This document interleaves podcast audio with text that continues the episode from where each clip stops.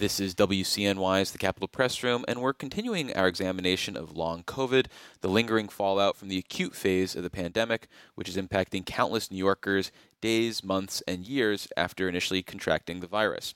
In response to this problem, a collaboration of the University at Buffalo, UBMD, and regional partners have gotten together to launch Western New York's first long COVID center. And we're going to explore what they're doing and how they plan on doing it with the help of the center's co directors, Dr. Sanjay Sethi and Dr. Jennifer Abeles.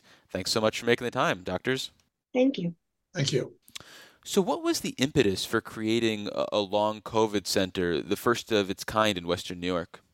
Well, we really saw the need. There were all these individuals who were clearly having manifestations of long COVID. There was no center that was systematically addressing the problem, and uh, so that's what drove us to to set up this uh, the center. We actually started um, in Western New York specifically because there is no long COVID center here. And we actually started with a registry to try and gauge the number of individuals who have long COVID so that we would know who we were reaching out to and what their needs would be. Well, Dr. Sethi, you said that these people were clearly manifesting long COVID, but what we've heard in previous conversations about this is that long COVID is hard to diagnose. So, what are the symptoms of long COVID that uh, you were saying in the region? There is no one diagnostic test for the disease. So, yes, it is hard to diagnose in that sense that you can't nail it down. But when you have individuals who've had a clear change in their functions, their symptoms, what they're experiencing. And that clearly was associated after COVID came and went away. You know, after know, three months off out, they're still experiencing symptoms that are persistent. Then that's the kind of general definition we are using for long COVID. That's what I meant when I said that you, there were clearly people who are experiencing these problems. Is there an easy test to diagnose it and say this is it? No, we don't have that as yet. Well, what about the other side of the equation, the treatment uh, of long COVID?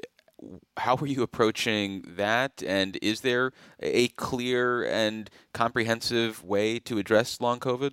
I, I, know I always like to say we are building the bridge as we are walking on it. And it's not just us, it's happening across the country, across the world. The whole entity is getting understood as we actually look at these patients. In fact, our patients are helping us to understand what to do with it. In terms of treatments, yes, we are a long way off in terms of you know specific treatments that are that are curative for this problem. But we're trying to understand that, and uh, as treatments come along, we want to be able to offer them to our patients. But we are doing some things in the interim. So things that we're identifying that were interesting to start with is that a lot of the individuals coming to the long COVID center had already seen a large number of specialists. They had taken upon themselves to do their own research and engage themselves with cardiologists, pulmonologists, neurologists. So, where we initially thought we would need to engage patients with specialists, we found that the patients had taken care of that. So we evolved and said, okay, now what do they need? And we noticed that there were a lot of complaints of brain fog, fatigue, shortness of breath with exertion, or even at rest. Those were huge complaints from a multitude of patients. So, thinking about that, we evolved and said, let's get physical therapy and occupational therapy involved. Occupational therapy looks at a patient in terms of what engages their daily life. And we had wonderful conversations with members of the UB department in how they approach a patient from that rehab perspective of seeing where are they having deficits and what do we need to make stronger both physically and mentally helping their cognitive function helping them reorganize how they set their day so that they can be productive in doing things they need to do even if it's just their ADLs because it's really hard to go from being a functional person getting an infection and then in the end coming out and not feeling like yourself we also engage Buffalo Urban League, and from with them we have a social worker in the mix now, and a community health worker, and there we are trying to address the issues of mental health, um, you know, providing counseling, uh, providing other forms of social support, especially those to those individuals who, who are experience health disparities and they have limited resources. Well, Dr. Abeles, you talk about the person who's seen specialists. They've been very engaged in their health. I can't imagine that that represents everyone who has long COVID. So, how do you reach out to those people who might be either ignoring their symptoms or aren't proactively getting all of the help that they might need and that the long COVID center might offer? So that is a great question because one of the goals of the Long COVID Center here in Western New York is to engage everyone. And we found that a lot of the people who initially found us were people of, of more means, more education, who had the knowledge and ability to reach out and get the help. So we actually engaged with the Buffalo Urban League so that we're reaching out to all individuals, people of health disparities, financial disparities, educational disparities, getting the information out that long COVID exists. People don't know to reach out for help with long COVID if they don't even know that that's something that they could have. So, getting community health workers out into the population, into the libraries, into the churches, into different groups that aren't being reached by our current efforts has been a very strong focus of this group. We also have a registry that we've started with, and that's been going on now for more than a year, where we just put online through the media, mostly newspaper um, and locally, that we have a long COVID registry and for people just to engage by signing up with the registry, review that registry on a daily basis, and then invite those individuals to come and be seen at the Long COVID Recovery Center. And then registry actually works both ways. We also send them monthly newsletters, update them about what's going on about COVID. So and the, and the registry is relatively easy to engage in. It's online and it's you know and and and people do it on the computers or on the cell phones and they can, uh, you know, we've translated that to Spanish. So we are trying to get as many people aware of the problem as we go along, um, as we as we as we go along with the center. Well, for listeners just joining us, let me reintroduce you. Uh, you're listening to the Capitol Press Room, and we're speaking with the co directors of the Western New York Long COVID Center, Dr. Sanjay Sethi and Dr. Jennifer Abeles. What is the capacity of the center in terms of the number of tr- patients that you might be able to treat, as well as the, I guess, severity of the cases that you're able to deal with, as opposed to referring them to other outlets for treatment? In terms of capacity, I mean, we're open daily, five days a week, from you know nine to four. So far, we've seen over um, 100 patients since starting in June there's really no limitation on the level of care that we can provide in the sense that we are part of the university. So we can see patients who have very few symptoms of long COVID to people who are now in a wheelchair from long COVID because we do have the resources, we do have the university behind us, and we do have all of the specialists available to us. So we can really adapt a treatment plan for individuals based on their needs we actually meet on a weekly basis and discuss every case with the whole team myself, Dr. Sethi, PT, OT, social work, our nurse practitioner. We have a Zoom call and we go over everybody's case and make sure we're meeting those patients' needs and then still follow up with them as well to ensure that they are getting an improvement from the treatment we have given them. Is that type of individualized attention though possible if you double or, or triple in size? Yes. Yeah, I, there's I, no there's no limit to. Well, I, I agree, but you know, I think eventually what we want to do, uh, and I, I, would say that uh, eventually what we want to do. Right now, yes, we haven't reached capacity, but you know that could happen. But um, uh, eventually, what we want to do is take our experience and encapsulate that into something that we can train then other physicians to do. So if you know if if everybody with long COVID, if we believe the projections, yes, that uh, were to come for care to us, we obviously would not be able to handle that. But then what we want to do is you know encapsulate experiences, put it into and, and start educating other people, folks. We're, right now we're educating patients, we also would like to educate practitioners. So that's something that we want to do as we go along. Uh, so that way we can we can disseminate what we are doing to to to, to other individuals, um, to other practitioners. The, another essential part of the center um, is to try to get these people into research studies. I mean, literally, the only way we're going to figure out long COVID is by clinical trials in new therapeutics or even just studies to understand the disease, you know. And once that's the only way really forward. So patients actually have to be participating. When they come to the center, they don't, they're not participating in research, but we will be and are offering any kind of uh, research opportunities that exist to both the registry and clinic patients because that really is the only way forward to solve this problem. Well, Dr. Sethi, you talk about using your experience at the center to inform how other people might treat patients with long COVID. Is there anything that you guys are, are building upon? Are there studies that you can utilize, or are you essentially treading new ground here? so I would say, for example, uh, one of our neurologists is studying low dose lithium. So we referred patients to him. That was from the registry and a few from the clinic. Uh, that is mainly for the brain fog manifestations. Uh, there will be other studies that will be uh, that really to do the studies you have to do randomized control trials. You know you have to do the gold standard to really get the best information possible. And uh, you know as and when they become available in our area we're trying to bring them in. Uh, we are in conversations with the Recover Initiative with the NIH to see if we can bring in one of the studies that's looking at treating brain fog. And, and in addition to that, when we are sending our patients to their uh, occupation and physical therapy, we're not putting them in a trial, but we're very carefully collecting the data at baseline and, and also when they follow up with us to really understand if that if that effort has made any difference in, in, in their, their experience with long COVID.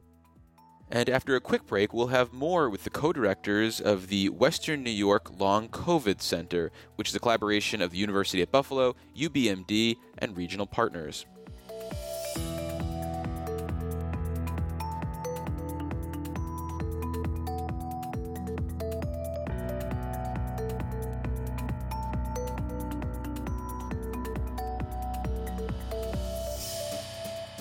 Support for the Capitol Press Room provided by the New York State AFL CIO, a federation of 3,000 unions fighting for working people by keeping New York State union strong.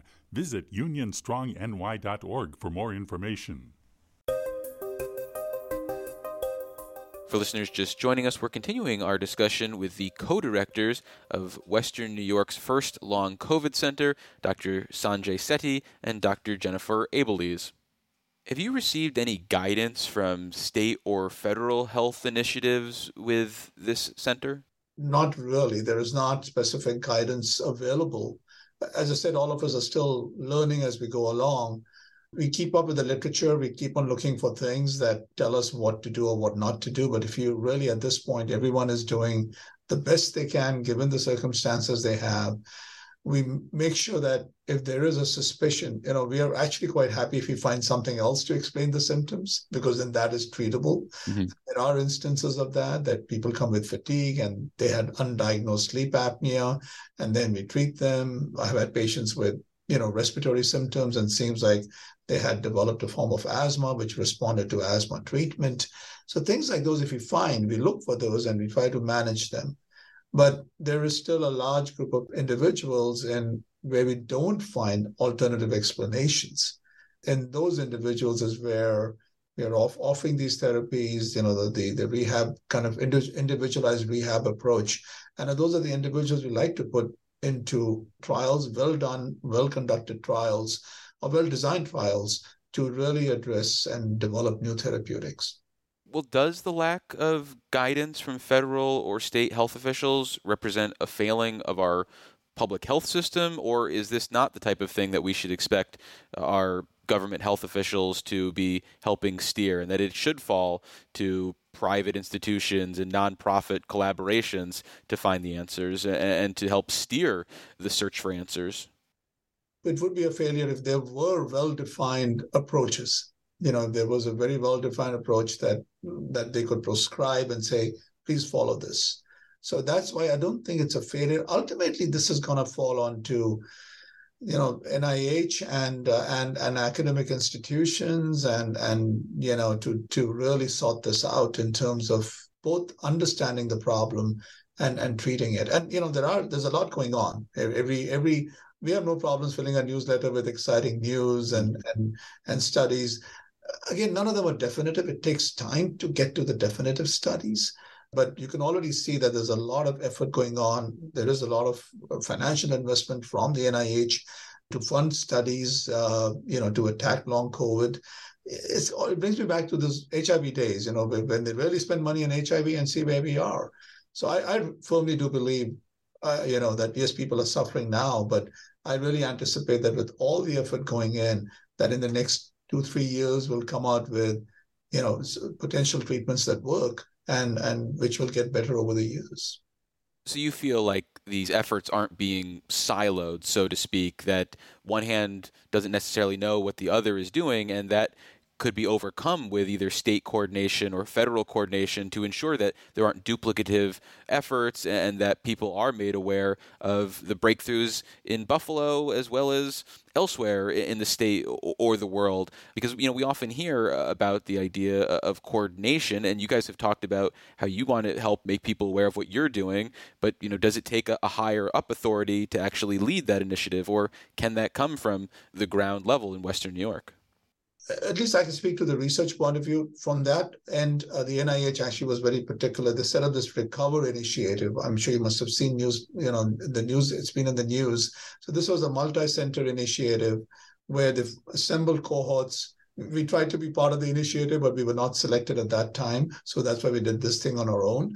But that initiative uh, is across many, many centers, and they're launching multiple studies uh, across those centers the only thing I feel is yes, that if you're not one of those centers, it's more difficult to get your patients in those studies, but we are we are talking to them. So the federal research coordination is there. Could there be better federal and state coordination? Potentially, but it's not there as yet. Well, Dr. Abeles, do you view this center as a permanent fixture in the public health response for Western New York, or is this something that you hope can be phased out in a few years as the treatments and diagnoses are uh, just replicated, say, in local doctors' offices or around the state, and you're not needing this sort of intensive approach? Yeah, I definitely agree that this is something that will probably phase out over time. In this initial few years, as we're all learning and trying to figure out the right treatments, kind of building that bridge as we go, we need this local center because it takes funding to support all of this. And the university has really helped to support the registry, and then we've applied for other funding. So as we learn, we're going to teach. We're going to teach all of the local doctors, and this is be- going to become incorporated into the education of doctors as they go through medical school residency and this is going to become the norm just like dr sethi said like with hiv when it first started nobody knew what to do and now you have different hiv centers that are the expert places to go um, but if you go to any doctor and you talk about HIV, we all know the relative treatment. We all know where to send people to get that very specialized treatment. Until we have that in place across, you know, the world, right now we need a specialized center to help funnel the patients in, evaluate the patients, and try to provide them with therapy that is going to help them prove that it helps them and then disseminate that information to all of the providers in our community and beyond.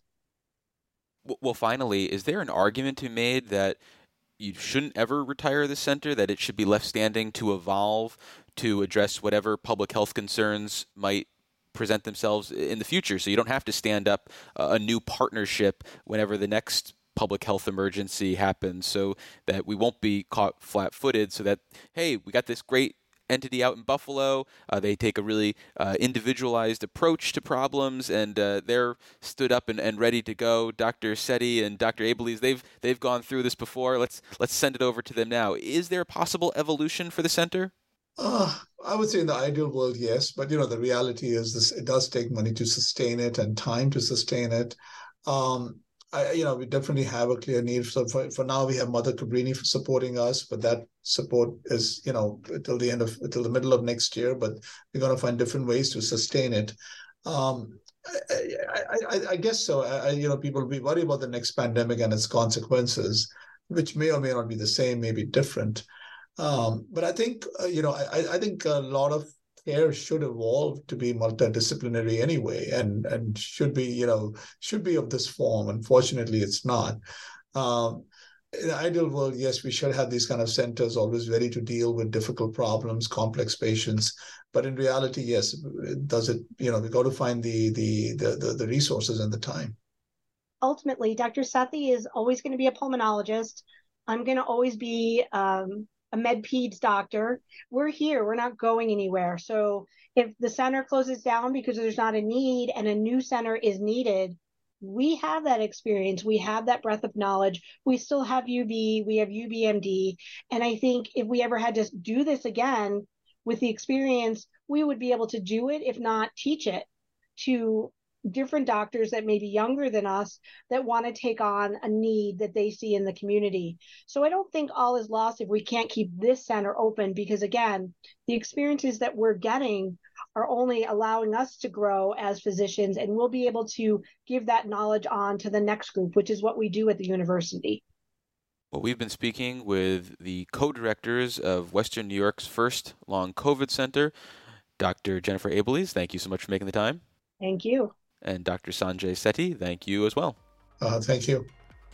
And for more Capitol Press Room content, visit capitolpressroom.org or wherever you download your favorite podcasts. And if you listen to us from an Apple device, make sure to leave us a rating and a review so it helps other people find the show.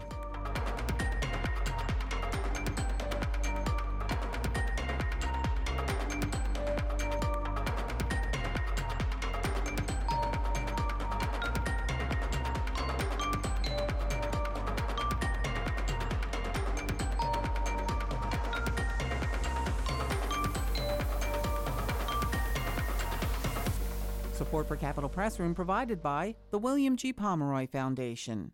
Communities across the Empire State have stories to tell. A roadside marker funded by the William G. Pomeroy Foundation can help your town or city educate the public, encourage pride of place, and promote local tourism. More about the Pomeroy Foundation's New York State Historic Marker Grant Program for 501c3 organizations, nonprofit academic institutions, and local, state, and federal government entities at wgpfoundation.org.